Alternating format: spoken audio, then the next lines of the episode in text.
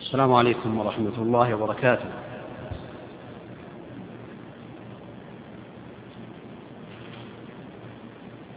إن الحمد لله نحمده ونستعينه ونعوذ بالله من شرور أنفسنا وسيئات أعمالنا من يهده الله فلا مضل له ومن يضلل فلا هادي له وأشهد أن لا إله إلا الله وحده لا شريك له وأشهد أن محمدا عبده ورسوله صلى الله عليه وعلى آله وأصحابه وسلم تسليما كثيرا أما بعد أيها الإخوة من فضل الله تعالى على عباده أن جعل لهم الثواب العظيم على حضور حلقات العلم ومن هذا الثواب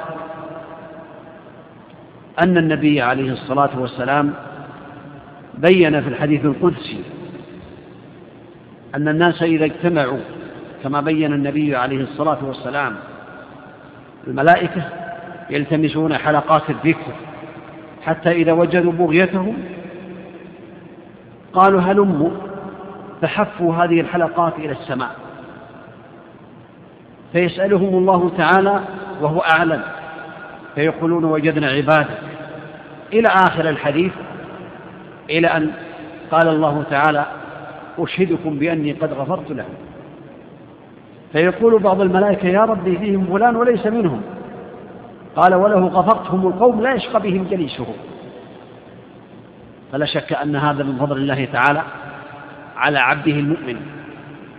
ومن أعظم العلم بعد كتاب الله تعالى الأصول التي يستفيد الإنسان منها في حياته في دينه والأصول الثلاثة أو ثلاثة الأصول التي يسأل عنها الإنسان في قبره من ربك ما دينك من نبيك هذه هي قواعد الدين أصول الدين ولا شك أن هذا الكتيب الصغير بحجمه العظيم في معناه ومحتواه يشمل على الدين كله هذا الكتيب الصغير الذي ترونه ثلاثة الأصول للإمام المجدد لمن درس من معالم الإسلام في النصف الثاني من القرن الثاني عشر للهجرة الشيخ العلامة الإمام محمد بن عبد الوهاب التميمي رحمه الله تعالى وفقه الله تعالى لهذا الكتاب وتعليمه وكتبه كلها نافعة ولا شك أنه كان يعلمه عامة الناس ويعلمه الخاص والعام من الأمراء وغيرهم وكان العلماء في هذه البلاد النجدية يعتنون بهذا الكتاب وعناية فائقة ويعلمونها للناس لأنه يشتمل على ثلاثة الأصول التي إذا عمل بها الإنسان كان سعيدا في الدنيا والآخرة وأجاب عليها في قبره ونستمع جميعا هذه الليلة إلى هذه الثلاث الأصول والوقت وإن كان قصيرا لكن هذه الرسالة في الحقيقة هي واضحة المعنى سهلة ميسرة لمن يسر الله تعالى عليه ولكن لا مانع من أن نستمعها جميعا وإذا كان هناك بعض الكلمات أو التعليقات اليسيرة من باب الإيضاح وإلا فيها واضحة وبينة ولا شك أن الشيخ الإمام قد آه، له رسائل أخرى رسائل في ثلاث أربع المسائل وهذه تشمل الدين كله وكذلك رسائل رسالة في آه، ثلاثة ثلاث مسائل وهذه تعتني بتوحيد الألوهية والربوبية والولاء والبراء هذه رسائل عظيمة ستسمعونها إن شاء الله تعالى أسأل الله تعالى أن ينفعني وإياكم بما سمعنا إنه على كل شيء قدير سم الحمد لله والصلاة والسلام على أشرف الأنبياء المرسلين وعلى آله وصحابته أجمعين اللهم اغفر لنا ولشيخنا وللحاضرين يقول شيخ الإسلام محمد عبد الوهاب رحمه الله في رسالته الأصول الثلاثة بسم الله الرحمن الرحيم اعلم رحمك الله أنه يجب علينا تعلم أربع مسائل الأولى العلم وهو معرفة الله ومعرفة نبيه ومعرفة دين الإسلام بالأدلة الثانية العمل ابتدأ المؤلف رحمه الله تعالى بالبسملة تبركا وعملا بما ورد فيها من الآثار وأن من لم يبدأ كلامه بذكر الله تعالى فهو أقطع وإن كان الحديث فيه مقال لكن معناه صحيح له طرق يشد بعضها بعضا والمعنى صحيح وكذلك اقتداء بكتاب الله تعالى فإنه بدأ بالبسملة وكذلك اقتداء بالنبي صلوات الله وسلامه عليه فإنه كان يقتدي يبتدي عليه الصلاة والسلام رسائله ببسم الله الرحمن الرحيم من محمد بن عبد الله إلى فلان إلى هرقل عظيم الروم إلى غير ذلك فالبسملة هي تبرك والعمل بها وهي على حسب ما تأتي في مقدمته فإن أتت في القراءة في معناه يقول بسم الله أقرأ وإن كان في آه، التأليف بسم الله أكتب وإن كان في الركب والنزول بسم الله أركب أو أنزل أو أدخل وهكذا على حسب المتعلق ثم بين المؤلف رحمه الله تعالى في هذه المسائل أنه آه، بدأ بالدعاء طالب العلم وهذا من أدب المؤلف رحمه الله تعالى ومن رغبته من رغبته في نفع الناس ونفع الطلاب المستمعين ان دعا لهم اعلم رحمك الله يعني بدأ بقوله اعلم حتى ينتبه ويشد ذهنه اعلم رحمك الله دعا لك بالرحمة والرحمة في هذه الدعاء معناها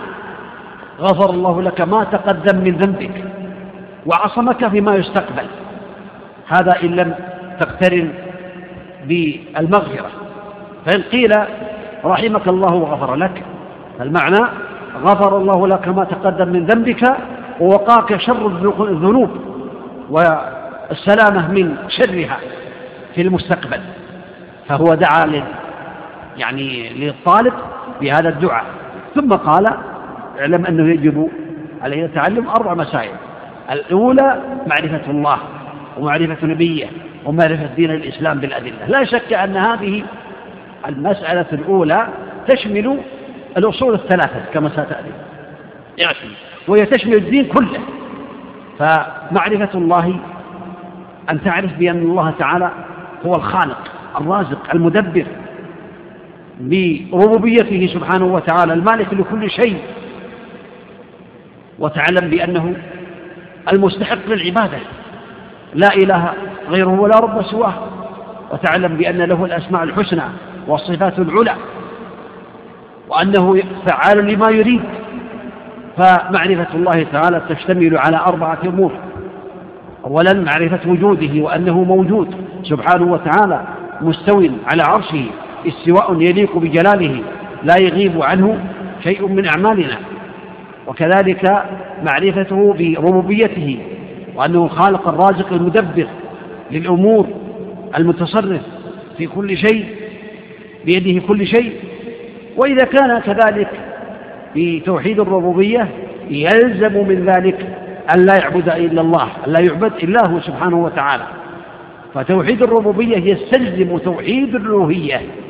معنى ذلك إذا علمت بأن الله الخالق الرازق المدبر بيده كل شيء القادر على كل شيء إذا أراد شيئا فإنما يقول لكم فيكون لزم من ذلك ويلزم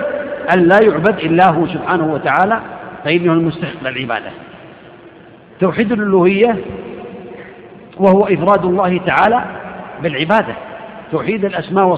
توحيد الربوبية كما تقدم إفراد الله تعالى بأفعاله ولا شك أن العبد ينبغي له ذلك كذلك توحيد الأسماء والصفات أن تثبت ما أثبته الله لنفسه وما أثبته له رسوله عليه الصلاة والسلام من غير تعطيل ولا تحريف ولا تكييف ولا تمثيل إذا هذا معرفة الله تعالى تلتزم ذلك ومعرفة نبي عليه الصلاة والسلام وستأتي إن شاء الله في العصر الثالث ومعرفة دين الإسلام بالأدلة وسيأتي إن شاء الله نعم الثانية العمل به الثالثة الدعوة إليه الرابعة الصبر على الأذى فيه والدليل قوله تعالى بسم الله الرحمن الرحيم والعصر إن الإنسان لفي خسر إلا الذين آمنوا وعملوا الصالحات وتواصوا بالحق وتواصوا بالصبر قال الشافعي رحمه الله تعالى لو ما أنزل الله حجة على خلقه إلا هذه السورة لكفتهم وقال البخاري رحمه الله تعالى باب العلم قبل القول والعمل والدليل قوله تعالى فاعلم أنه لا إله إلا الله واستغفر لذنبك فبدأ بالعلم قبل القول والعمل اعلم هذه المسائل تماما إذا عرف لأن العلم ومعرفة الله تعالى ومعرفة دين الإسلام معرفة النبي ومعرفة الإسلام بالأدلة هو العلم في الحقيقة هو معرفة الهدى بدليله معرفة الهدى بدليله فالعلم إذا علم الإنسان فلا بد من العمل لا بد من العمل وإلا يكون من المنافقين يا أيها الذين آمنوا لما تقولون ما لا تفعلون كبر مقتا عند الله أن تقولوا ما لا تفعلون فلا شك تعملون فلا شك أن العلم لا بد فيه من العمل وإلا يصبح وبالا على صاحبه وعاملا بعلمه لم يعملا معذبا في قبره قبل عباد الوثن هذا إذا كان على يعني عصى الله تعالى ولم يعمل بعلمه أي لم يعمل بأمور الإسلام فإنه يعذب على هذا لأنه قد اتصف بصفة من صفات اليهود عندهم علم ولهذا غضب الله عليهم سماهم المغضوب عليهم والنصارى الضالون هم عبدوا الله على جهالة فمن عبد الله على علم أو من عصى الله على علم فإنه يكون بهذا قد شابه اليهود الذين عندهم علم وعصوا الله تعالى ثم بعد العمل بالعلم يدعو إليه على حسب استطاعته بقوله وفعله باقتدائه بالعمل أو بالعمل إذا عمل فإنه يكون قدوة بعض الناس لا يدعو بقوله ولكنه يدعو بفعله يدعو باستقامته على طاعة الله وعلى طاعة النبي عليه الصلاة والسلام يدعو بالتزامه لسنة النبي عليه الصلاة والسلام إن من الناس من إذا رؤي ذكر الله تعالى هذا قد يكون الدعوة تكون بالقول ومن أحسن قولا ممن دعا إلى الله وعمل صالحا وتكون بالفعل بالتطبيق إذا طبق أمور الإسلام فيقتدي به الجار يقتدي به الأسرة أو تقتدي به الأسرة يقتدي به الزميل يعني الرفيق يقتدي به من رآه لأنه يقتدي بالنبي صلوات الله وسلامه عليه فلا بد من الدعوة إلى الله تعالى ثم مع ذلك لا بد من الصبر على المشاق فإن الذي يدعو الناس ويعلم الناس الخير لابد أن يبتلى نسأل الله لنا ولكم العفو والعافية فعليه يصبر كذلك ثم كذلك يتواصى بالحق مع إخوانه إذا بالأمرين الأولين يكمل نفسه بالعلم والعمل يكمل نفسه وبالصبر والتواصي بالحق والتواصي بالصبر يكمل غيره فإذا كمل نفسه وكمل غيره فقد قام بما أوجب الله تعالى عليه ثم استدل المؤلف رحمه الله تعالى بسورة العصر وهذه السورة في الحقيقة هي سورة عظيمة لأنها تشتمل على الدين كله ما من شيء من أمور الدين إلا دخل فيها هذه السورة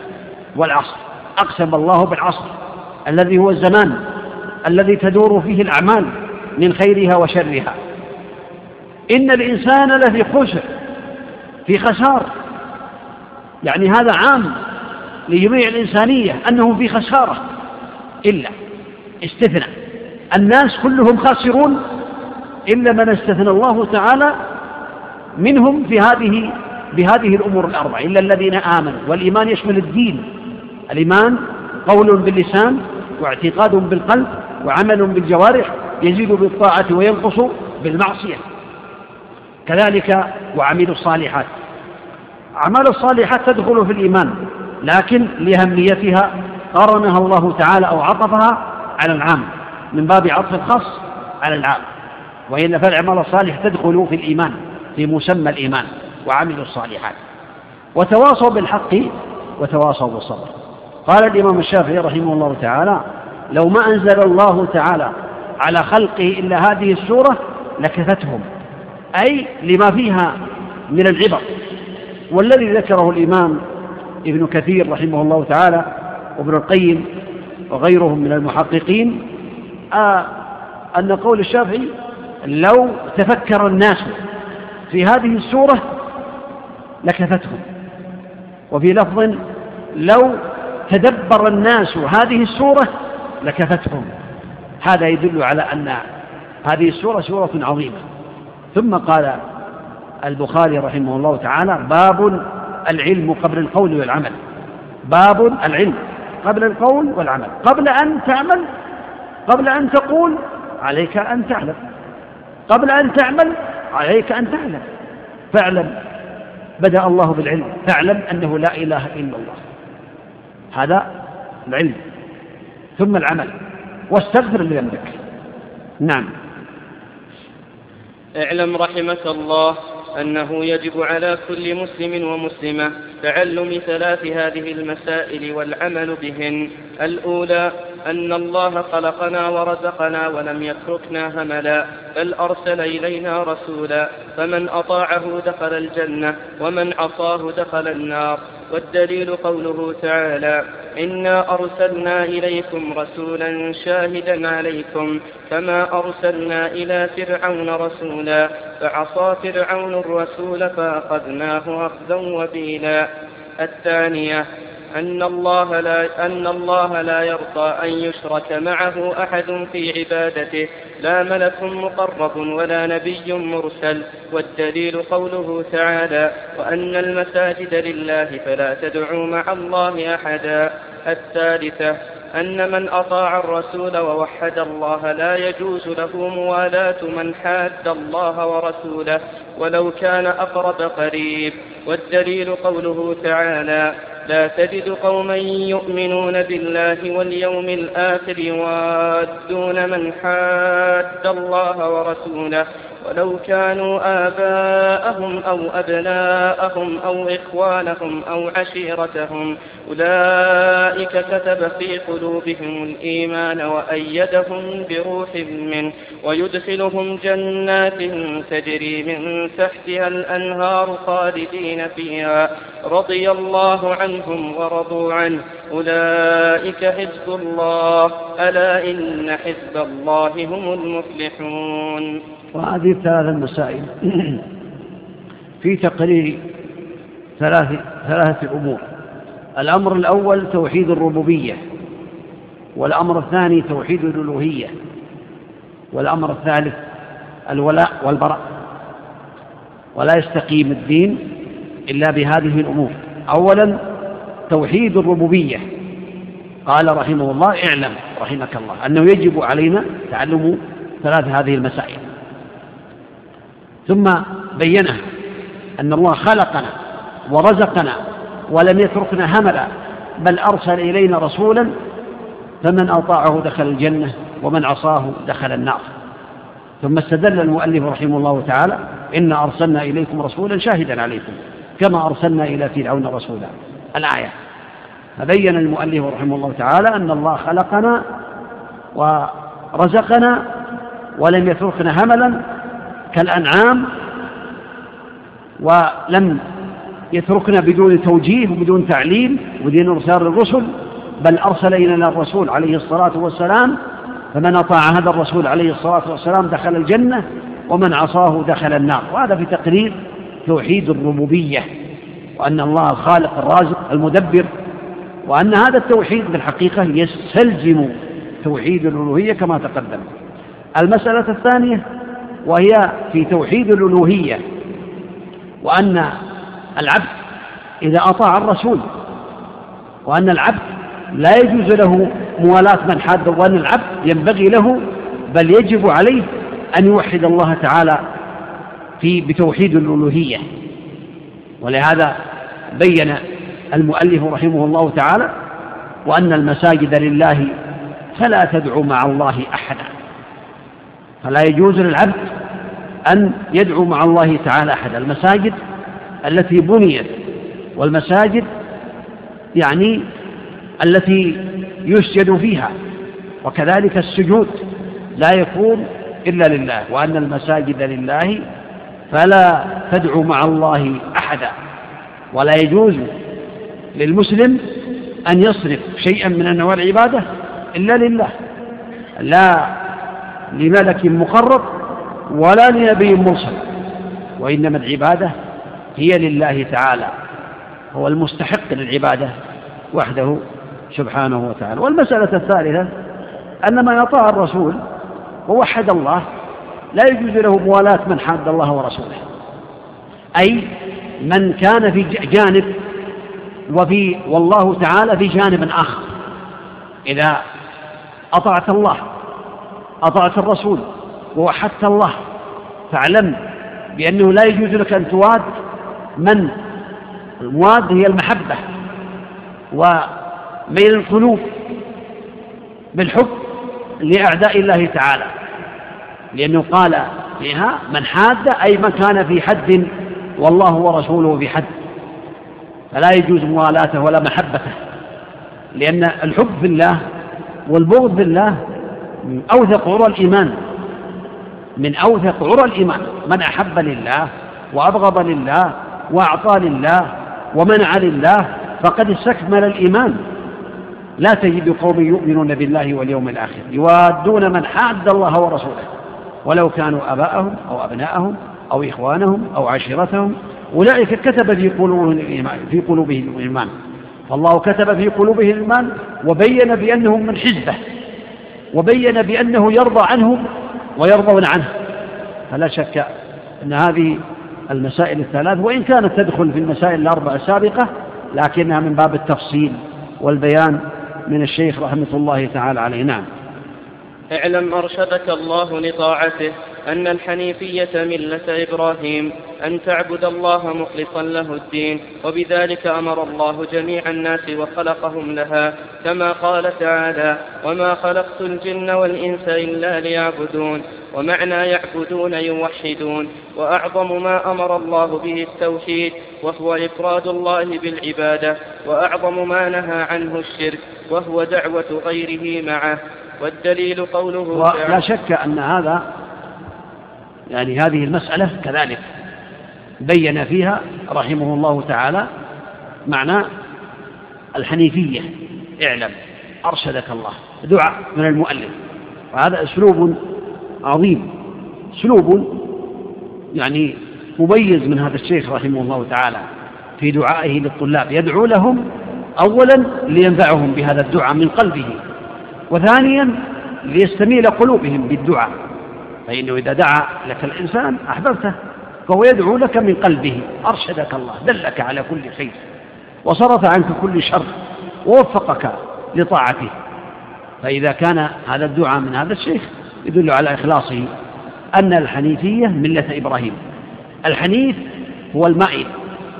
فإبراهيم عليه الصلاة والسلام حنيفا مائلا عن الشرك إلى التوحيد فالحنيفية هي الميول من الشرك إلى التوحيد وإبراهيم هو الحنيف كذلك هو يعني الميول من الشرك إلى التوحيد ومن المعاصي إلى الطاعات الحنيفية ملة إبراهيم أن تعبد الله مخلصا له الدين بين بأنها أن تعبد الله مخلصا له الدين وبذلك أمر الله تعالى عباده بعبادته وحده وحثهم على ذلك وحرم عليهم عبادة غيره فقال سبحانه وتعالى وما خلقت الجن والإنس إلا ليعبدون ما أريد منهم من رزق وما أريد أن يطعمون إن الله هو الرزاق ذو القوة المتين فالخلاصة أن الحنيفية هي ملة إبراهيم وهي الميول من الشرك وترك الشرك إلى التوحيد والميول عن آه، المعاصي إلى الطاعات نعم وأعظم ما أمر الله به التوحيد وهو إفراد الله بالعبادة نعم. وأعظم ما نهى عنه الشرك وهو دعوة غيره معه هذه أعظم ما أمر الله به التوحيد أعظم ما أمر الله به من أمور الدين التوحيد والتوحيد هو أعظم الواجبات التي أوجب الله على عباده والشرك أعظم المحرمات التي حرم الله على عباده إنه من يشرك بالله فقد حرم الله عليه الجنة ومواه النار وما للظالمين من أنصار والتوحيد هو إفراد الله تعالى بالعبادة بالعبادة هذا توحيد العبودية أو توحيد الألوهية وإن قيل التوحيد تعريفا عاما هو إفراد الله تعالى بما يختص به من الأسماء والصفات و الربوبية والألوهية هذا لا بأس فتوحيد الألوهية يستلزم توحيد الربوبية لأنه عبادة لله تعالى والشرك كما ذكر المؤلف هو دعوة غيره معه لأن الدعوة حينما عرف الشرك بالدعوة لأن الدعاء هو في الحقيقة نوعان دعاء عبادة كصلاة وصوم وحج وزكاة وبر الوالدين وإحسان وغير ذلك من جميع أنواع العبادات كل أنواع العبادات تدخل في توحيد العبادة أو دعوة غيره معه فتوحيد العبادة هو أن تعمل العمل وتطلب به التواب هذا يقال له دعاء عبادة دعاء عبادة لأنك تصلي وتصوم وتزكي وتعمل الأعمال الصالحات وتحج لماذا؟ تطلب من الله الثواب إذا هذا دعاء عبادة دعاء عبادة تبر والديك تحسن إلى جيرانك تبتعد عن المحرمات تطلب من الله الثواب إذا هذا دعاء عبادة دعاء المسألة هو أن تدعو الله تعالى بلسان المقال بلسانك إذا هذا هو تعريف توحيد آه تعريف آه الشرك دعوة غيره معه وإن قيل بأن الشرك يعني هو صرف نوع من أنواع العبادة لغير الله تعالى أو صرف ما يستحقه الله تعالى من الأسماء من الإخلاص في الأسماء والصفات وغير ذلك إلى غير الله تعالى الخلاصة أن هذا تعريف وهذا تعريف نعم والدليل قوله تعالى واعبدوا الله ولا تشركوا به شيئا فإذا قيل لك ما الأصول الثلاثة التي يجب على الإنسان معرفتها فقل معرفة العبد ربه ودينه ونبيه محمدا صلى الله عليه وسلم شرع المؤلف رحمه الله تعالى في الأصول الثلاثة التي يسأل عنها الإنسان في قبره والتي إذا عمل بها في الدنيا كان سعيدا في الدنيا والآخرة لأن هذه الأصول الثلاثة تشمل الدين كله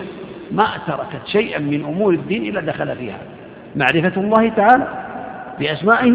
وصفاته وأفعاله وربوبيته وألوهيته معرفة النبي دين الإسلام بالأدلة والإسلام الاستسلام لله بالتوحيد والانقياد له بالطاعة والبراءة من الشرك وأله ومعرفة النبي عليه الصلاة والسلام إذا ما الذي بقي من الدين؟ ما بقي شيء كله داخل في هذه الأصول الثلاثة ولهذا يسأل الإنسان في قبره حين يولي عنه أصحابه قل من ربك ما دينك من نبيك كان النبي عليه الصلاة والسلام إذا فرغ من دفن الميت قال سلوا استغفروا لأخيكم وسلوا له التثبيت فإنه الآن يسأل يسأل بماذا؟ يسأل هذه الأسئلة الثلاثة كما ثبت عن النبي عليه الصلاة والسلام وهي فتنة القبر التي يستعيد بالله النبي عليه الصلاة والسلام من فتنة القبر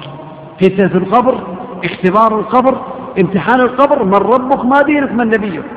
قد يقال بأن الإنسان يعرفها في الدنيا ويحفظها ولكن لا يعمل بها فإنه ينساها يثبت الله الذين آمنوا بالقول الثابت في الحياة الدنيا وفي الآخرة ويظل الله الظالمين ويفعل الله ما يشاء نعم فإذا قيل لك من ربك فقل ربي الله الذي رباني وربى جميع العالمين بنعمه وهو معبودي ليس لي معبود سواه والدليل قوله تعالى الحمد لله رب العالمين وكل من سوى وكل من سوى الله عالم وأنا واحد من ذلك العالم هذا لا شك أن كل إنسان ينبغي له يجب عليه أن يفهم هذا الكلام كان المؤلف رحمه الله تعالى يعلمها الناس في المساجد وكان الشيخ محمد بن إبراهيم رحمة الله عليه يكتب للأئمة ويأمرهم أن يعلموها الناس في المساجد وكان العلماء يعلمونها الناس العامة وغير العامة يتعلمون هذه الثلاث المسائل إذا قيل لك من ربك قل ربي الله الذي رباني وربى جميع العالمين بنعمه العالمين يعني جميع جمع عالم يعني جميع المخلوقات فالإنس عالم والجن عالم والدر عالم وهكذا عالم ورب جميع العالمين بنعمه فإذا قيل لك مرض قل ربي الله الذي رباني ورب جميع العالمين بنعمه وهو معبودي ليس لي معبود سواه والدليل على ذلك قوله تعالى الحمد لله رب العالمين نعم فإذا قيل لك بما عرفت ربك فقل بآياته ومخلوقاته ومن آياته الليل والنهار والشمس والقمر ومن مخلوقاته السماوات السبع والأرضون, والأرضون السبع وما فيهن وما بينهما والدليل قوله تعالى ومن آياته الليل والنهار والشمس والقمر لا تسجدوا للشمس ولا للقمر واسجدوا لله الذي خلقهن إن كنتم إياه تعبدون وقوله تعالى إن ربكم الله الذي خلق السماوات والأرض في ستة أيام ثم استوى على العرش يغشي الليل النهار يطلبه حثيثا والشمس والقمر والنجوم مسخرات بأمره ألا له الخلق والأمر تبارك الله رب العالمين والرب هو المعبود والدليل قوله تعالى يا أيها الناس اعبدوا ربكم الذي خلقكم والذين من قبلكم لعلكم تتقون الذي جعل لكم الأرض فراشا والسماء بناء وأنزل من السماء ماءً فأخرج به من الثمرات رزقا لكم فلا تجعلوا لله أندادا وأنتم تعلمون قال ابن كثير رحمه الله تعالى الخالق لهذه الأشياء هو المستحق للعبادة لا شك أنه المستحق للعبادة الخالق لهذه الأشياء فإذا قيل لك بما عرفت ربك كما قال المؤلف فقل عرفته بآياته مخلوقاته ومن آياته الليل والنهار آيات علامات تدل على وجوده سبحانه وتعالى ولهذا سئل الأعرابي عن ربه قال سبحان الله البعرة تدل على البعير والأثر يدل على المسير سماء ذات أبراج وأرض ذات فجاج وبحار تزخر ألا يدل ذلك على اللطيف الخبير إذن من الآيات التي تدل أي العلامات التي تدل على الله تعالى هي الشمس والليل والنهار والشمس والقمر من آيات الله التي تدل على وجوده وتدل على قدرته سبحانه وتعالى هكذا ومن مخلوقاته كذلك السماوات والأرض وما فيهن والسماوات والأرض وما بينهما وما فيهن كذلك تدل على خلق الله تعالى ثم استدل المؤلف رحمه الله تعالى بالآيات التي سمعتموها قال ابن كثير رحمه الله تعالى فالخالق لهذه الأشياء هو المستحق للعبادة فكان الخالق الرازق المعطي المحيي المميت بيده كل شيء المنعم بما أعطى عباده من النعم التي لا تعد ولا تحصى إذا هو المستحق للعبادة نعم وأنواع العبادة التي أمر الله بها مثل الإسلام والإيمان والإحسان ومنه الدعاء والخوف والرجاء والتوكل والرغبة والرهبة والخشوع والخشية والإنابة والاستعانة والاستعاذة والاستغاثة والذبح والنذر وغير ذلك من أنواع العبادة التي أمر الله بها كلها لله تعالى والدليل قوله تعالى وأن المساجد لله المؤلف رحمه الله تعالى بعد أن بين عن وجوب العبادة وأنها ما خلق الإنسان إلا ليعبد الله تعالى بين أنواع العبادة والعبادة لها تعريف اسم جامع لكل ما يحبه الله ويرضاه من الأقوال والأعمال الظاهرة والباطنة وهي كمال الحب مع كمال الذل والخشية والرغبة فأنت إذا خفت من الله أحببته العبادة كمال الذل مع كمال الحب وكمال الرجاء والخوف إذا هذه العبادة ولا شك أن العبادة لها أنواع كما ذكرها المؤلف رحمه الله تعالى وسيذكر الأدلة على كل نوع وهي من باب الأمثلة على أنواع العبادة وإلا في العبادة اسم جامع لما يحبه الله ويرضاه من الأقوال والأعمال الظاهرة والباطنة نعم والدليل قوله تعالى وأن المساجد لله فلا تدعوا مع الله أحدا فمن صرف منها شيئا لغير الله فهو مشرك كافر والدليل قوله تعالى ومن يدع مع الله إلها آخر لا برهان له به فإنما حسابه عند ربه إنه لا يفلح الكافرون إذا صرف شيئا من أنواع هذه العبادة الخوف والرجاء والذبح والنذر وغير ذلك من أنواع العبادة التي ذكر المؤلف رحمه الله تعالى أو غير ذلك مما يدخل في التعريف الذي سمعتموه إذا صرف منها شيئا لغير الله تعالى فهو مشرك كافر بالله تعالى لأن العبادة لله لا تصرف إلا لله وحده لا يشرك معه في أحد من خلقه فلا بد أن تصرف العبادة لله وحده الذي خلق ورزق ودبر ويملك كل شيء هو المستحق للعبادة فمن صرف شيئا من أنواع العبادة لغير الله تعالى فهو قد كفر بالله تعالى وأشرك بنعمه وفي الحديث الدعاء مخ العبادة والدليل قوله تعالى وقال ربكم ادعوني أستجب لكم إن الذين يستكبرون عن عبادتي سيدخلون جهنم داخرين لا شك أن الدعاء هو العبادة يعني الدعاء مخ العبادة والحديث الآخر أو اللفظ الآخر الدعاء هو العبادة وإن كان الحديث مقال لكن أصله الدعاء هو العبادة لأن الدعاء يشتمل على دعاء العبادة كما سمعتم ودعاء المسألة فجميع أنواع العبادة تدخل في الدعاء بنوعيه بنوعيه سواء كان دعاء العبادة من صلاة وصوم وحج وصدقة وخوف ونذر ودعاء واستغاثة وغير ذلك هذا وسواء كان ذلك بلسان المقال بالدعاء يسأل الله بلسانه فالدعاء هو العبادة نعم ودليل الخوف قوله تعالى الآن يريد المؤلف رحمه الله تعالى يستدل على ما قال بتمثيله بأنواع العبادة لأن العبادة لا يقال لها عبادة إلا إذا ثبتت بالدليل عن الله تعالى أو عن رسوله صلوات الله وسلامه عليه وهذا من ميزات هذه الرسالة يريد أن يبرهن بكلام الله وكلام النبي عليه الصلاة والسلام أن هذا من أنواع العبادة نعم فلا تخافوهم وخافوني إن كنتم مؤمنين فبدأ بالخوف يعني بعد أن ذكر العبادة فلا تخافوهم وخافوني إن كنتم مؤمنين الخوف هو من أنواع العبادة التي لا تصرف إلا لله تعالى والخوف أنواع من الخوف الطبيعي الذي يخاف الإنسان كأن يخاف من الأسد أو يخاف من العقرب والحية هذا خوف طبيعي يعتري الإنسان هذا لا حرج فيه خوف السر هذا لا يكون إلا من الله لا يخاف من أحد أن يضره في ماله أو في نفسه من الأموات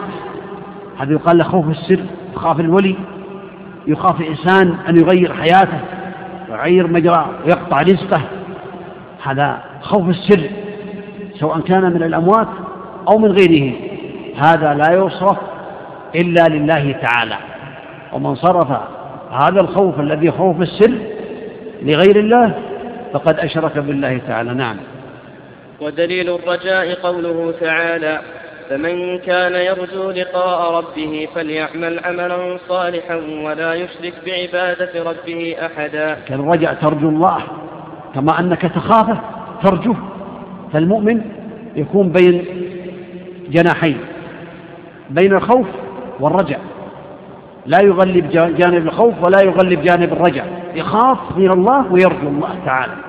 يخاف من عقابه وانتقامه ويخاف ويرجو ثوابه ويرجو رحمته سبحانه وتعالى فلا شك أن الخوف والرجاء جناحان لابد للمسلم أن يعتني بهم إلا أن بعض العلم قال يعني يغلب جانب الخوف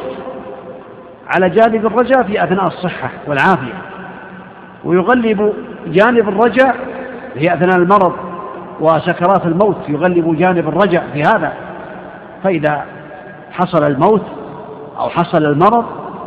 غلب جانب الرجاء وأن الله تعالى هو القادر على أن يغفر له وأن يعفو عنه ولهذا سأل النبي عليه الصلاة والسلام رجلا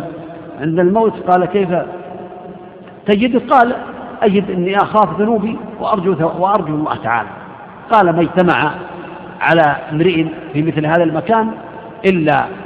أمنه الله مما يخاف وأعطاه ما يرجو أو كما قال النبي عليه الصلاة والسلام نعم ودليل التوكل قوله تعالى وعلى الله فتوكلوا إن كنتم مؤمنين وقال ومن يتوكل على الله فهو حسبه والتوكل يقوم على ركنين العمل بالأسباب واعتماد القلب على الله تعالى يعتمد بقلبه على الله ويعلم بأنه بيده كل شيء ويثق بالله الركن الثاني من أركان التوكل العمل بالأسباب الله تعالى حذر عن النوم ورغب في الجنة وأمر بالعمل والأعمال الصالحة فهذا الإنسان إذا قام بالواجبات وابتعد عن المحرمات فقد عمل بالأسباب عمل بالأسباب ثم يعتمد قلبه على الله تعالى في تحقيق ما يرجو وصرف ما يخاف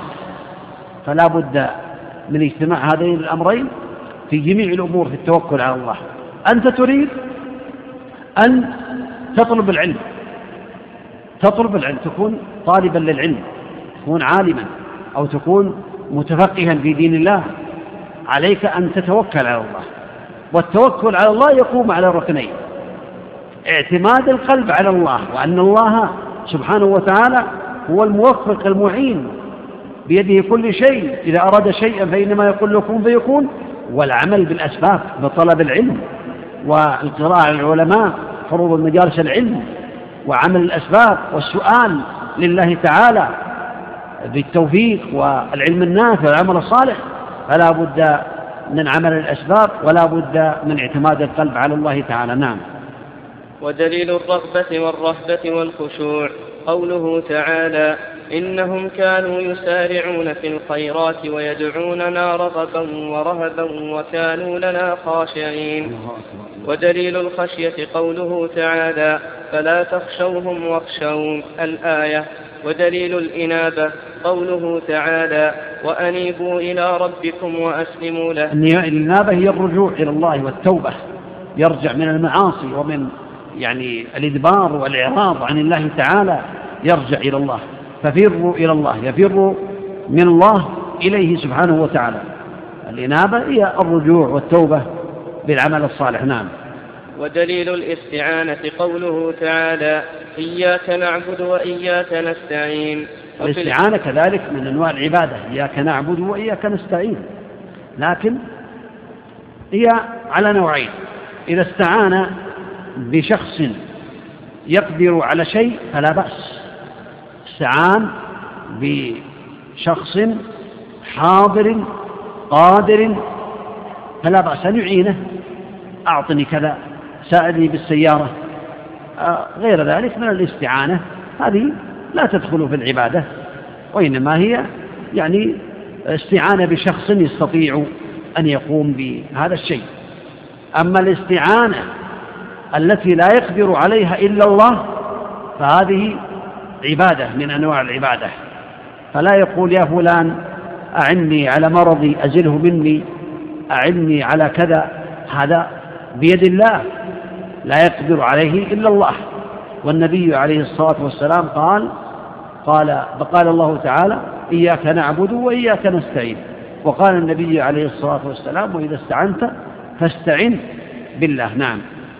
وفي الحديث إذا استعنت فاستعن بالله ودليل الاستعاذة قوله تعالى قل أعوذ برب الفلق وقل أعوذ برب الناس كذلك الاستعاذة نوع من أنواع العبادة لا تصرف إلا لله وهي نوعين على نوعين إذا استعذت من شخص على ما يقدر عليه فلا بأس تقول أعوذ بالله منك أو أعوذ بك من ولدك فكني من أعماله يستعيد بشخص على ما يقدر عليه لا بأس أما الاستعادة فيما لا يقدر عليه إلا الله فلا تجوز إلا لله تعالى والاستعادة هي الالتجاء والاعتصام بالله تعالى وحده نعم ودليل الاستغاثة قوله تعالى إذ تستغيثون ربكم فاستجاب لكم الآية ودليل الذبح قوله تعالى الاستغاثة هي كالدعاء لكنها في الشدة الدعاء قد يكون في الرخاء والشدة فأنت تدعو الله تعالى هذا دعاء لكن قيل استغاثة تدعو الله تعالى في حال الكرب والشدة يقال له الاستغاثة وهو من أنواع العبادة وهي على نوعين كذلك استغاثة بشخص على ما يقدر عليه أن يزيله فلا بأس كان تقوم في الطريق وحصل لك حادث أو حصل لشخص حادث في طريق وحصل آه، له يعني يحتاج إلى عناية ويحتاج إلى مساعدة فقال لي بعض إخواني أغيثوني يعني أغيثوني ساعدوني في هذا الشيء يعني في شيء يستطيعون عليه أما الاستغاثة فيما لا يقدر عليه إلا الله فلا تكون إلا لله فلا يقول الإنسان عند الكرب وعند الشدة يا رسول الله يا محمد خلصنا من أعدائنا انظر ما حل بنا, بنا أو يا سيدي فلان لا هذه استغاثة شركية من الشرك الأكبر المخرج عن دين الإسلام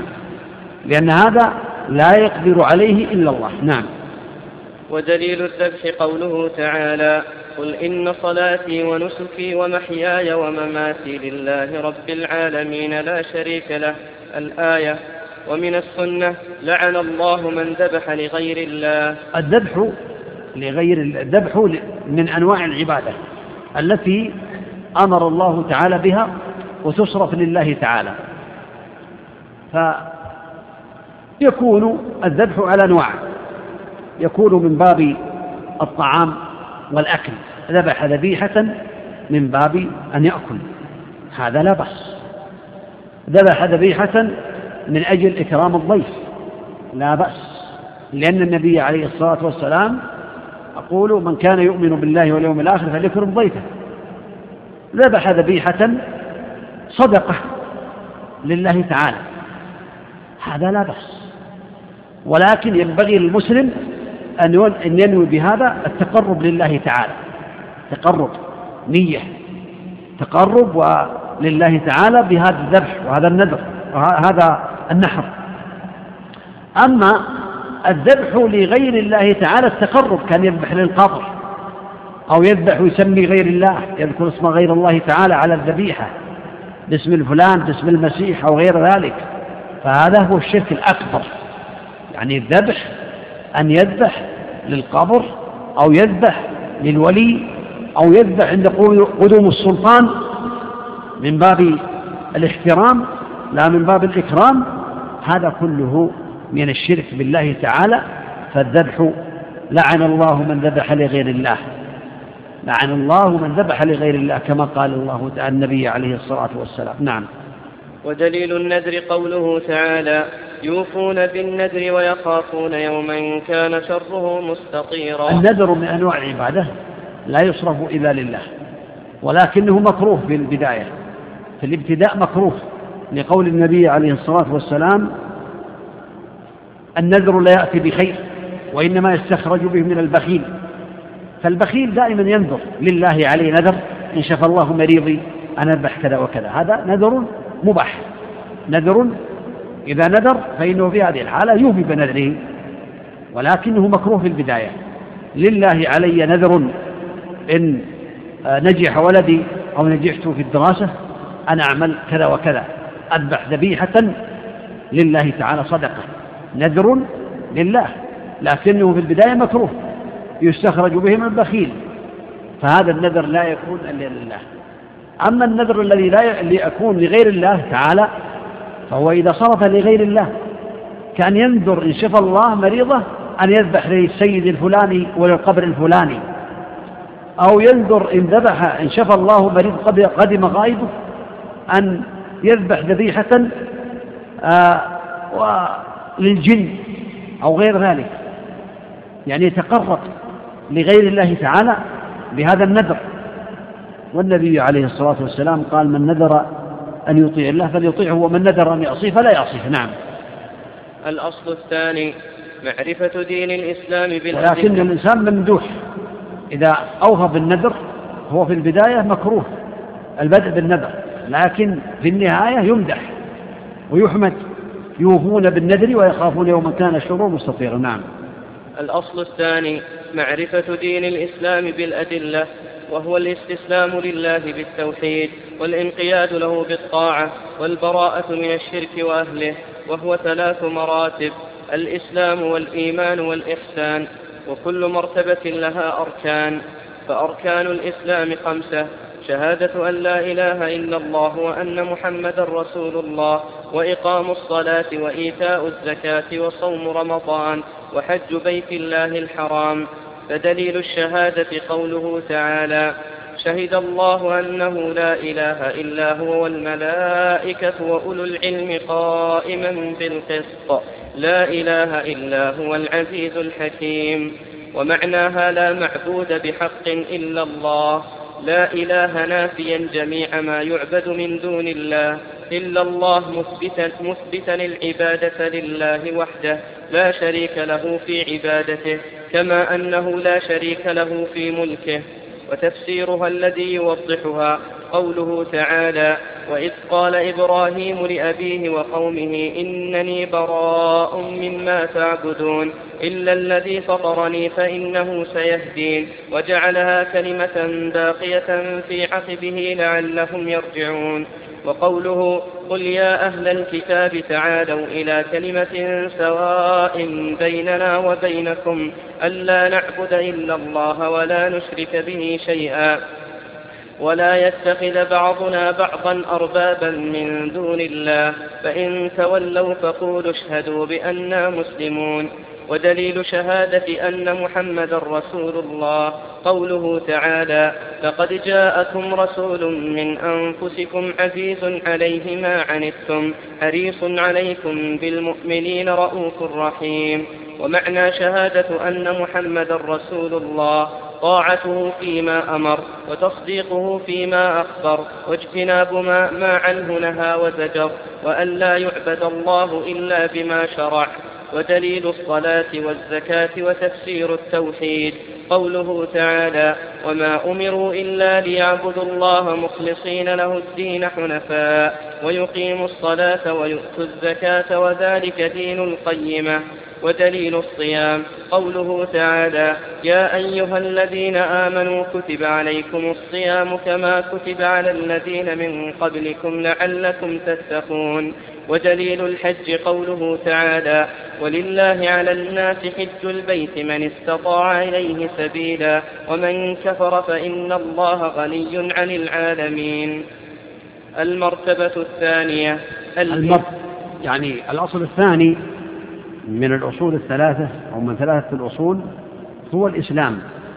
معرفة دين الإسلام بالأدلة والإسلام كما سمعتم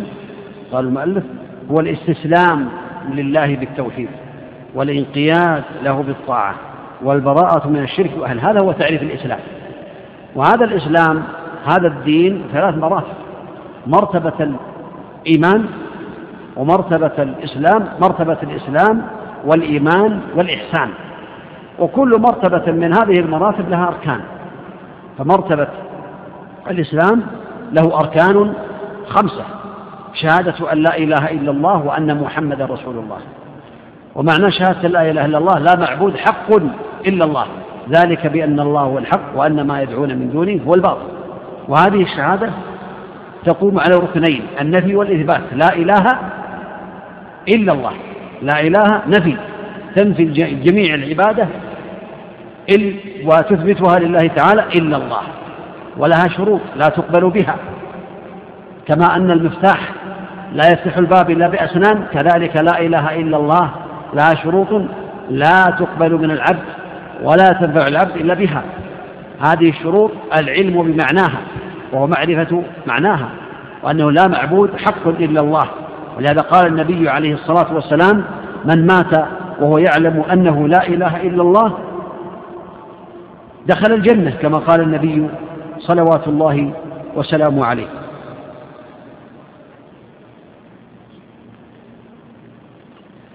يقول الإخوان يعني يعلنون عن آه، بعض الإخوان أنه مغلق على السيارات هوندا كاف ألف طاء 209 يرجون الإخوان يسمح لإخوانه وهذه الشروط منها العلم بمعناها كما سمعتم كذلك اليقين اليقين بما دلت عليه كما قال النبي عليه الصلاة والسلام أشهد أن لا إله إلا الله وأني رسول الله لا يلقى الله بها لا يلقى الله عبد بهما إلا دخل غير شاك بهما إلا دخل الجنة كذلك الإخلاص كما قال النبي عليه الصلاة والسلام حق الناس بشفاعة يوم القيامة من قال لا إله إلا الله خالصا من نفسه أو كما قال النبي عليه الصلاة والسلام الصدق لا بد أن يكون صادقا في قولها كما قال النبي عليه الصلاة والسلام فيما سمع المؤذن إذا قال لا إله إلا الله قال لا إله إلا الله من قلبه دخل الجنة كذلك القبول والانقياد يقبل ما دلت عليه لا إله إلا الله ينقاد للعمل بما دلت عليه كذلك المحبة لهذه الكلمة ولما دلت عليه ولهذا قال النبي عليه الصلاة والسلام ثلاث من كن فيه وجد بهن حلاوة الإيمان أن يكون الله ورسوله أحب إليه ما سواهما وأن يحب المرء لا يحبه إلا لله وأن يكره أن يعود في الكفر بعد أن انقذه الله منه كما يكره أن يقذف في النار كذلك من علاماتها أو من شروطها الكفر بما يعبد من دون الله فلا بد أن يكفر بجميع المعبودات من دون الله ويعتقد بأنها باطلة وأن الذي يعمل بها باطل فلا شك أن هذه كلمة لا تنبع إلا بهذه الشروط كذلك محمد رسول الله عليه الصلاة والسلام معناها الاعتقاد الجازم أن محمد بن عبد الله بن عبد المطلب عليه الصلاة والسلام هو رسول الله حقا أرسله الله للجن والإنس لا نبي بعده عليه الصلاة والسلام لا نبي بعده وكذلك من مقتضى هذا الكلام أو من مقتضى هذه الشهادة طاعته فيما أمر أمر بالتوحيد أمر بالإخلاص أمر بالأعمال الصالحة نهى واجتناب من طاعته بما أمر تصديقه بما أخبر أخبر بالجنة وأخبر بالنار وأخبر بالسعادة لمن أطاعه وأخبر بالشقاوة لمن عصى الله تعالى طاعته وتصديق ما أخبر واجتناب ما نهى عنه وزجر يعني اجتناب ما نهى عنه وزجر عليه الصلاة والسلام نهى عن الشرك نهى عن الزنا نهى عن المعاصي نهى عن كل ما حرم الله تعالى وأن لا يعبد الله إلا بما شرع قد قال النبي عليه الصلاة والسلام من عمل عملا ليس عليه أمرنا فهو رد وهكذا وثم ذكر المؤلف رحمه الله تعالى أدلة الصلاة والصلاة هي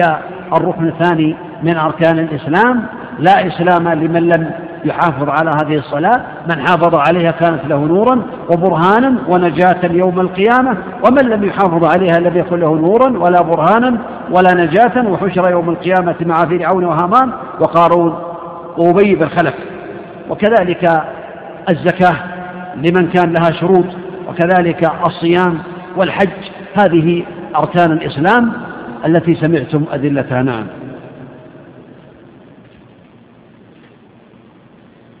المرتبة الثانية الإيمان وهو بضع وسبعون شعبة فأعلاها قول لا إله إلا الله وأدناها إماطة الأذى عن الطريق والحياء شعبة من الإيمان وأركانه ستة أن تؤمن بالله وملائكته وكتبه ورسله وباليوم الآخر وتؤمن بالقدر خيره وشره والدليل على هذه الأركان الستة قوله تعالى ليس البر أن تولوا وجوهكم قبل المشرق والمغرب ولكن البر من آمن بالله واليوم الآخر والملائكة والكتاب والنبيين ودليل القدر قوله تعالى إنا كل شيء خلقناه بقدر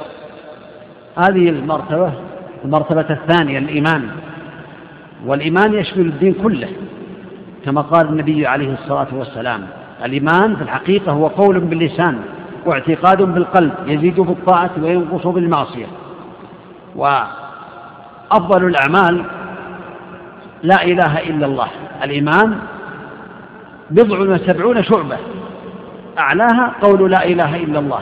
وأدناها إماطة الأذى عن الطريق هذا يدل على أن جميع أمور الإيمان تدخل في الإسلام فإذا ذكر الإيمان دخل فيه الإسلام وإذا ذكر الإسلام وأطلق أفرد دخل فيه الإيمان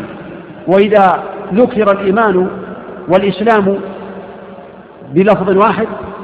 فإن الإسلام هو الأعمال الظاهرة والإيمان هو الأعمال الباطنة والإيمان له أركان ستة تؤمن بالله وملائكته وكتبه ورسله الإيمان بالله كما سمعتم يتضمن أربعة أمور الإيمان بوجوده وربوبيته وألوهيته وأسمائه وصفاته وتقدم ذلكم كذلك تؤمن بالله وملائكة الإيمان بالملائكة وأن الله خلق خلقا من عباده لا يعصونه عز وجل ويفعلون ما يؤمرون وهم كثير لا يحصي عددهم إلا الله خلق من خلق الله ولهذا قال النبي عليه الصلاة والسلام أطت السماء وحق لها أن تعط ما من موضع أربع أصابع إلا لله ملك ساجد أو راكع عددهم كثير لا يحصي عددهم إلا الله ولهم أعمال لهم أعمال تتعلق بالعباد وأعمال تتعلق بالعبادة وأعمال تتعلق بإنزال القطر كميكائيل وأعمال تتعلق بنفخ الصور كإسرافيل وكذلك إنزال الوحي كجبريل عليه الصلاة والسلام وهكذا من الملائكة كذلك كتب كتب يؤمن الإنسان بالكتب وأن الله تعالى أنزل الكتب على الأنبياء عليهم الصلاة والسلام وأنها حق في عهدهم أما الآن فقد دخل التحريف الآن العمل بالقرآن لكننا نؤمن ونعتقد بأن الكتب التي أنزلها الله على الأنبياء حق تكلم بها في عهدهم أما الآن فقد دخلها التحريف الأنبياء ورسله يؤمن العبد بكل رسول أرسله الله إجمالا وتفصيلا تفصيلا إذا ذكر الله منهم من ذكر نؤمن به إجمالا نؤمن بكل رسول أرسله الله الإيمان كذلك باليوم الآخر وهو الإيمان بما أخبر الله تعالى به عن اليوم الآخر ابتداء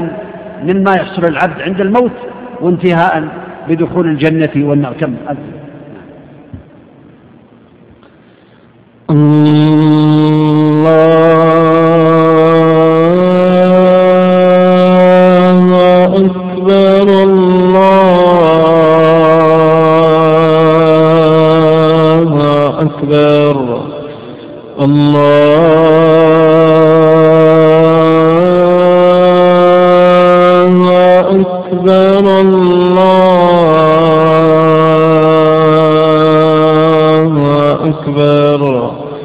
أشهد أن لا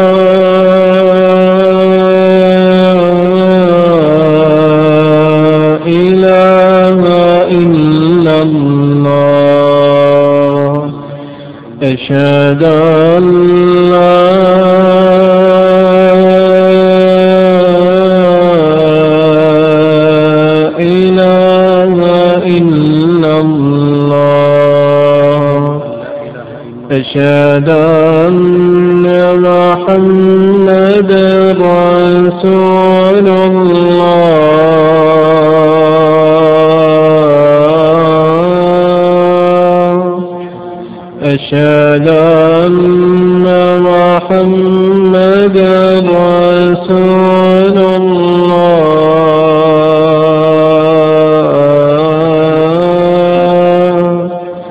嗨。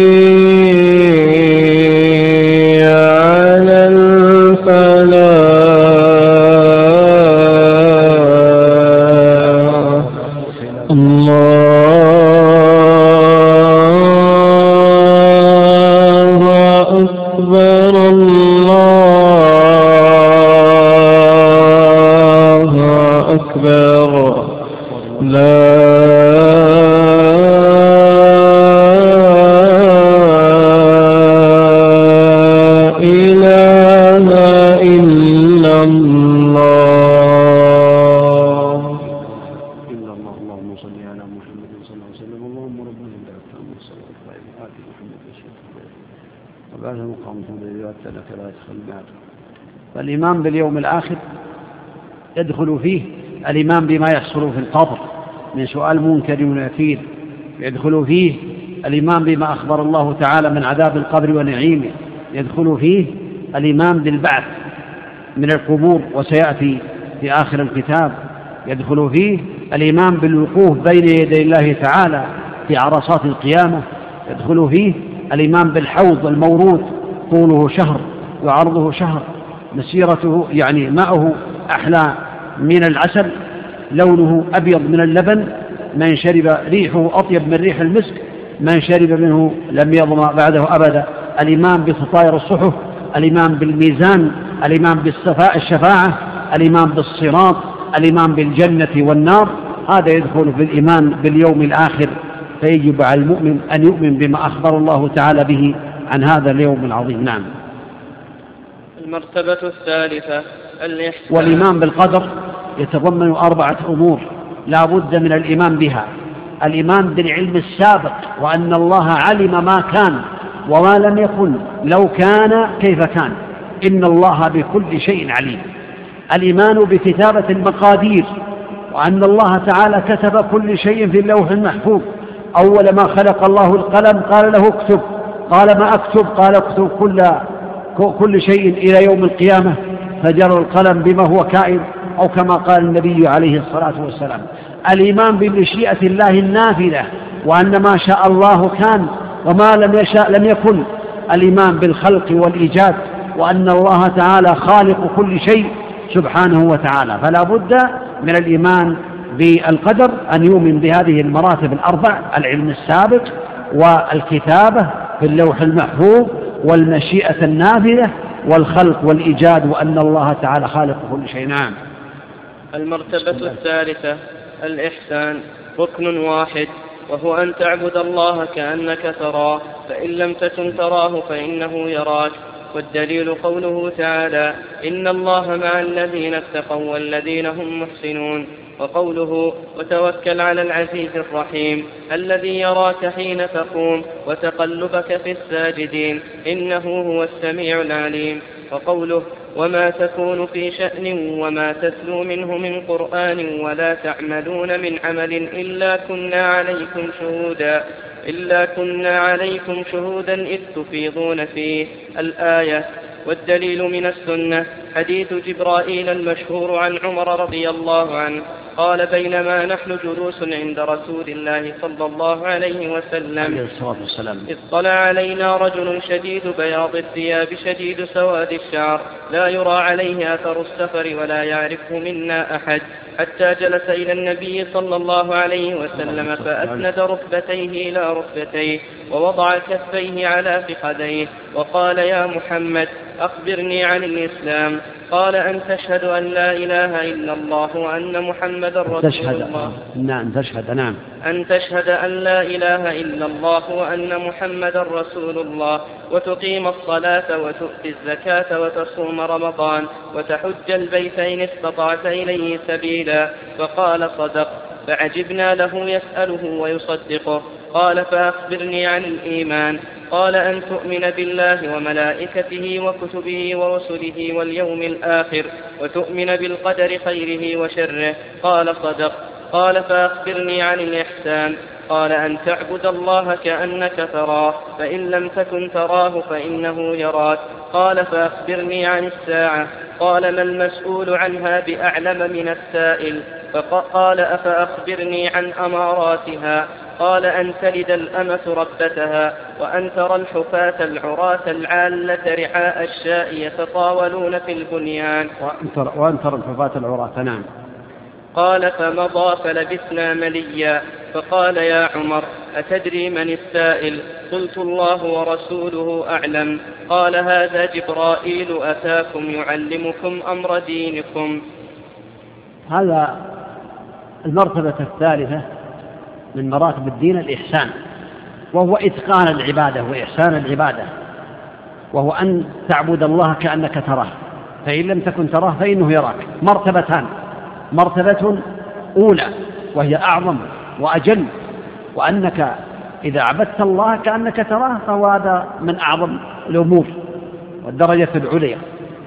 فإن لم تكن تراه فإنه يراك ولا شك أن هذا الإحسان يعين الإنسان على طاعة الله تعالى لأنه يعلم بأن الله يراه يعلم بأن الله مطلع عليه فيحسن العمل ولهذا قال الله تعالى وما تقول في شأن وما تتلو منه من قرآن ولا تعملوا من عمل إلا كنا عليكم شهودا إذ تفيضون فيه وما يعجب يعني ما يغيب عن ربك من مثقال ذرة في الأرض ولا في السماء ولا أصغر من ذلك ولا أكبر إلا في كتاب مبين والآيات سمعتموها فالخلاصة أن الإحسان هو إتقان العمل وإكمال العمل على الوجه اللائق والمطلوب واعتقاد أن الله يراك وأنه مطلع عليك وأنه سبحانه وتعالى على كل شيء قدير كما سمعتم تفسيره للمؤلف نعم الأصل الثالث معرفة نبيكم محمد صلى الله عليه وسلم وهو محمد بن عبد الله بن عبد المطلب بن هاشم وهاشم من قريش وقريش من العرب والعرب من ذرية إسماعيل بن إبراهيم الخليل عليه وعلى نبينا أفضل الصلاة والسلام وله من العمر ثلاث وستون سنة منها أربعون, أربعون قبل النبوة وثلاث وعشرون نبيا رسولا نبئ بإقرأ وأرسل بالمدثر وبلده مكة وهاجر إلى المدينة بعثه الله بالنذارة عن الشرك ويدعو إلى التوحيد والدليل قوله تعالى يا أيها المدثر قم فأنذر وربك فكبر وثيابك فطهر والرجز فاهجر ولا تمنن تستكثر ولربك فاصبر ومعنى قم فأنذر ينذر عن الشرك ويدعو إلى التوحيد وربك فكبر أي عظمه بالتوحيد وثيابك فطهر أي طهر أعمالك عن الشرك والرجز فاهجر الرجز, الرجز الأصنام وهجرها تركها والبراءة منها وأهلها أخذ على هذا عشر سنين يدعو إلى التوحيد وبعد العشر عرج به إلى السماء وفرضت عليه الصلوات الخمس وصلى في مكة ثلاث سنين وبعدها أمر بالهجرة إلى المدينة والهجرة الإنسان هذا الأصل الثالث معرفة النبي عليه الصلاة والسلام من الأصول الثلاثة وهو أصل عظيم لا ينقص عن الأصول التي قبله وأنه معرفة اسمه عليه الصلاة والسلام ونسبه وبلده وأعماله وما بعثه الله عليه فهو محمد بن عبد الله بن عبد المطلب بن هاشم هاشم من قريش وقريش من العرب والعرب من ذرية إسماعيل بن إبراهيم عليه وعلى نبينا أفضل الصلاة وأتم التسليم وبلده مكة عليه الصلاة والسلام ولد عام الفيل بعث على رأس الأربعين صلوات الله وسلامه عليه نبي بإقرأ أي اقرأ باسم ربك الذي خلق نبي أي أوحي إليه بإقرأ لأن النبي هو من أوحي إليه بشرع ولم يؤمر بتبليغه فنبي بإقرأ ولم يؤمر بالتبليغ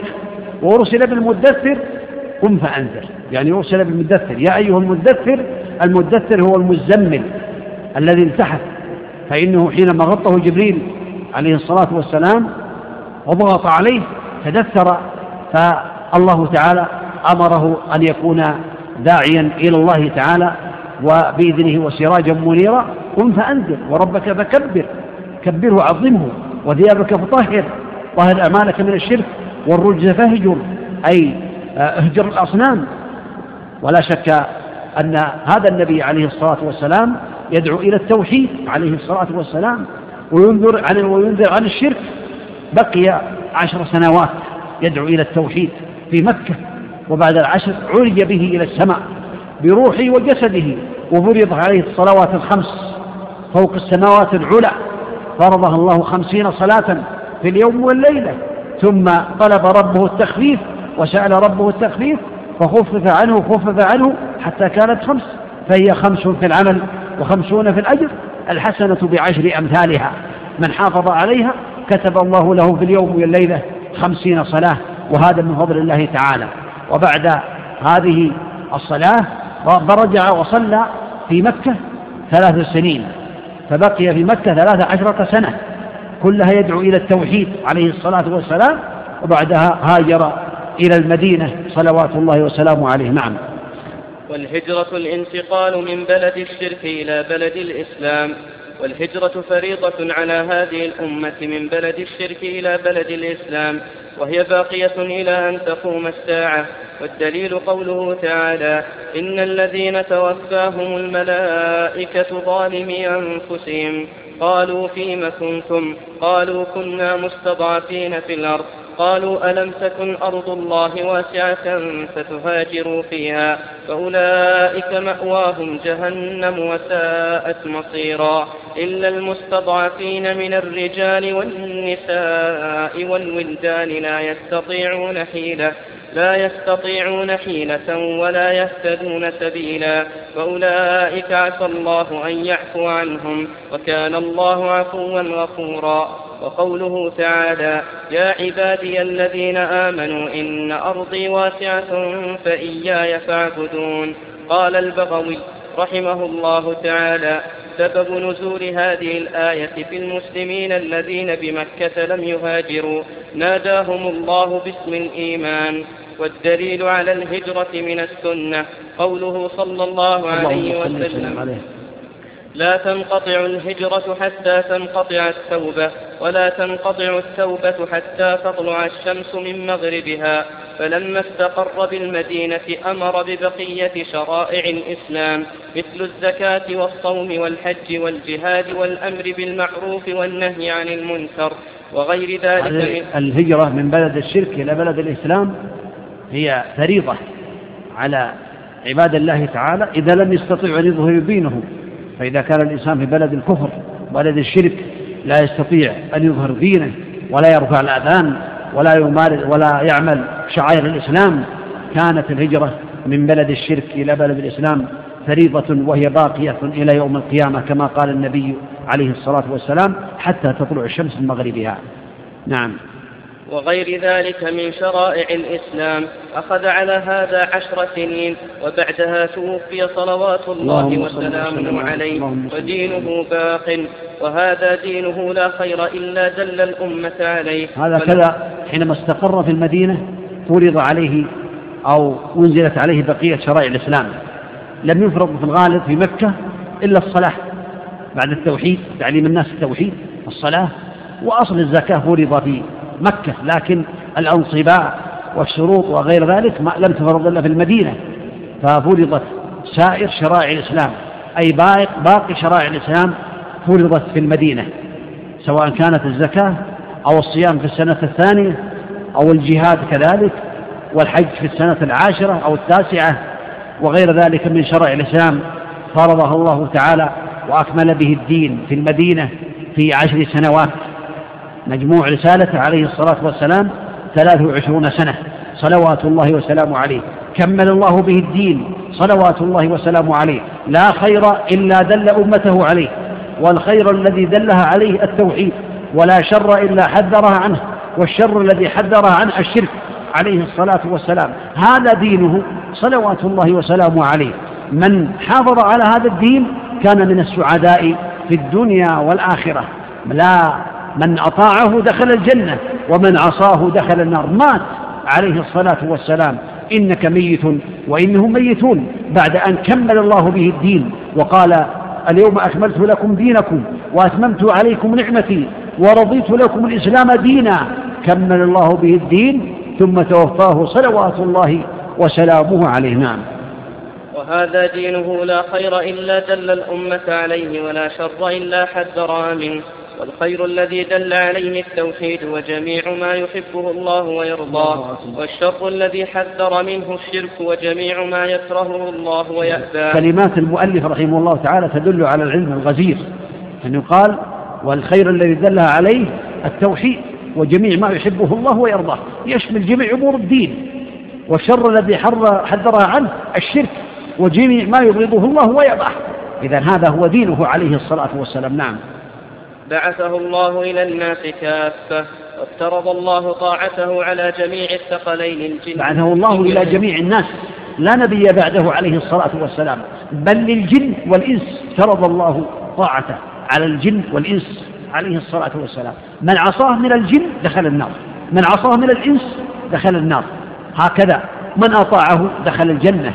كما سمعتم نعم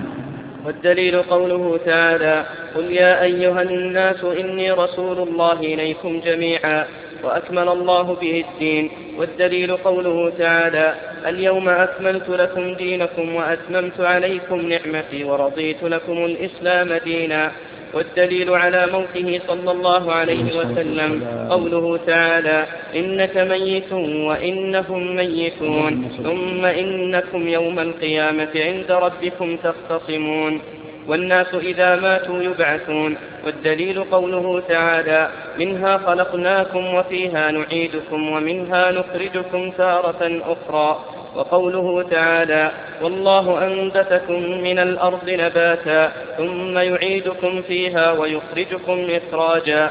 وبعث البعث محاسبون ومجزيون بأعمالهم والدليل قوله تعالى ليجزي الذين أساءوا بما عملوا ويجزي الذين أحسنوا بالحسنى ومن كذب بالبعث كفر والدليل قوله تعالى زعم الذين كفروا أن لن يبعثوا قل بلى وربي لتبعثن ثم لتنبؤن بما عملتم وذلك على الله يسير وأرسل الله جميع الرسل مبشرين البعث بعد الموت كما تقدم الإمام باليوم الآخر لكن هذه جزئية من جزئيات الإمام باليوم الآخر أنه يجب على المؤمن أن يعتقد البعث بعد الموت وأن الله تعالى يبعث من في القبور يخرجون من قبورهم حفاة عراة غرلا يحشره يحشرون إلى المحشر ويقفون أمام الله كما سمعتم في تفصيل ذلك سابقا وأن الإيمان بهذا من الإيمان باليوم الآخر أنهم يبعثون يوم القيامة ومن كفر بالبعث كفر زعم الذين كفروا أن لا يبعثوا قل بلى وربي لتبعثن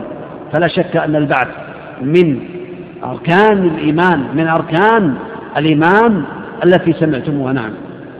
وأرسل الله جميع الرسل مبشرين ومنذرين والدليل قوله تعالى رسلا مبشرين ومنذرين لئلا يكون للناس على الله حجة بعد الرسل وأولهم نوح عليه السلام وآخرهم محمد صلى الله عليه وسلم والدليل على أن أولهم نوح عليه السلام قوله تعالى إنا أوحينا إليك كما أوحينا إلى نوح والنبيين من بعده وكل أمة بعث الله وكل أمة بعث الله إليها رسولا من نوح إلى محمد يأمرهم بعبادة الله وحده وينهاهم عن عبادة الطاغوت والدليل قوله تعالى ولقد بعثنا في كل أمة رسولا أن اعبدوا الله واجتنبوا الطاغوت وافترض الله على جميع العباد الكفر بالطاغوت أرسل الله تعالى الرسل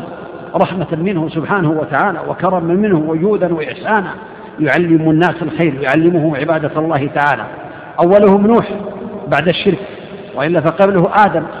آدم على الصحيح أنه رسول لكنه رسول إلى ذريته ولم يحصل الشرك عشرة قرون بعد آدم فلما حصل الشرك وقع الشرك في الأرض بعث الله أرسل الله نوحا عليه الصلاة والسلام ثم أرسل الأنبياء الرسل من بعده إلى آخرهم محمد عليه الصلاة والسلام يدعون الناس للتوحيد دينهم واحد وشرائعهم شتى دينهم التوحيد يدعون إلى عبادة الله تعالى يدعون إلى تعظيم الله تعالى يدعون إلى طاعته سبحانه وتعالى وهكذا عليهم الصلاة والسلام نعم وافترض الله على جميع العباد الكفر بالطاغوت والإيمان بالله قال ابن القيم رحمه الله تعالى الطاغوت ما تجاوز به العبد حده من معبود أو متبوع أو مطاع والطواغيت كثيرة ورؤوسهم خمسة هذه الطواغيت ينبغي الإنسان أن يعرف معنى الطاغوت كما ذكر الإمام ابن القيم رحمه الله تعالى ما تجاوز به العبد حده مجاوزة والطغيان ما تجاوز به العبد حده من متبوع أو معبود أو مطاع ورؤوسهم خمسة كما ذكر المؤلف رحمه الله تعالى رؤوس الطواغيت هم كثيرون لكن رؤوس خمسة نعم والطواغيت كثيرة ورؤوسهم خمسة إبليس لعنه الله ومن عبد وهو راض ومن دعا الناس إلى عبادة نفسه ومن ادعى شيئا من علم الغيب ومن حكم بغير ما أنزل الله والدليل هذه رؤوس الطواغيت كلها رؤوس الطواغيت رؤوسهم إبليس لعنه الله لأنه طاغوت تجاوز حده ودعا الناس إلى الشرك بالله تعالى ومن دعا الناس إلى عبادة نفسه هذا يكون طاغوت تجاوز حده الذي حد له كذلك ومن عبد وهو راض الأنبياء الذين يعبدون لم يرضوا بذلك عيسى عليه الصلاة والسلام وغيره من الأنبياء وغيره من الصالحين الذين يعبدون من دون الله لم يرضوا بذلك فلم يكونوا طواغيت إنما الطاغوت هو الذي يرضى أن يعبد من دون الله تعالى ومن ادعى شيئا من علم الغيب كذلك يكون طاغوتا كذلك ومن حكم بغير ما أنزل الله فإنه يكون طاغوت تجاوز حده تجاوز حده فحكم بغير ما أنزل الله تعالى فهو من الطواغيت نعم والدليل قوله تعالى لا إكراه في الدين قد تبين الرشد من الغي فمن يكفر بالطاغوت ويؤمن بالله فقد استمسك بالعروة الوثقى وهذا معنى لا إله إلا الله هذا معنى لا إله إلا الله ومن يكفر بالطاغوت ويؤمن بالله فقد استمسك بالعروة الوثقى العروة الوثقى هي لا إله إلا الله تمسك بها لأنه كفر بالطاغوت وأمن بالله وتمسك بالعروة الوثقى لا إله إلا الله هذا هو معناه ولا شك أن العبد ينبغي له أن يعرف هذه المعاني نعم وفي الحديث رأس الأمر الإسلام وعموده الصلاة وذروة سنامه الجهاد في سبيل الله ولا شك أن رأس الأمر الإسلام رأسه رأس الدين الدين رأسه الإسلام وما أخبر الله وما أمر الله به في الإسلام وعموده الذي يقوم عليه هو الصلاة هي الصلاة فالصلاة الإسلام كأنه بناء وقائم على الصلاة فإذا سقط العمود سقط المبني هذا يدل على عظم شأن الصلاة وهي ثانية أركان الإسلام يعني هي الركن الثاني من أركان الإسلام الخمسة ولا شك أن هذا ورأس الإسلام وعمود الصلاة وذروة سلامه الجهاد في سبيل الله الجهاد في سبيل الله بشروطه فيكون الإنسان بهذا يكون قد كمل الدين لكن الجهاد له شروط بينها العلماء رحمهم الله تعالى وله لا بد أن يكون ولي الأمر ولا بد أن يكون له قراية ولا بد ليس الجهاد هو أن يخرج الإنسان في الطرقات يدمر الممتلكات ويدمر عباد الله تعالى الجهاد له شروط وله معاني لا بد للإنسان أن يعرفها كذلك في هذه الأمور من الجهاد كذلك جهاد النفس على طاعة الله تعالى وجهاد الشيطان وجهاد العصاة بالدعوة إلى الله تعالى نعم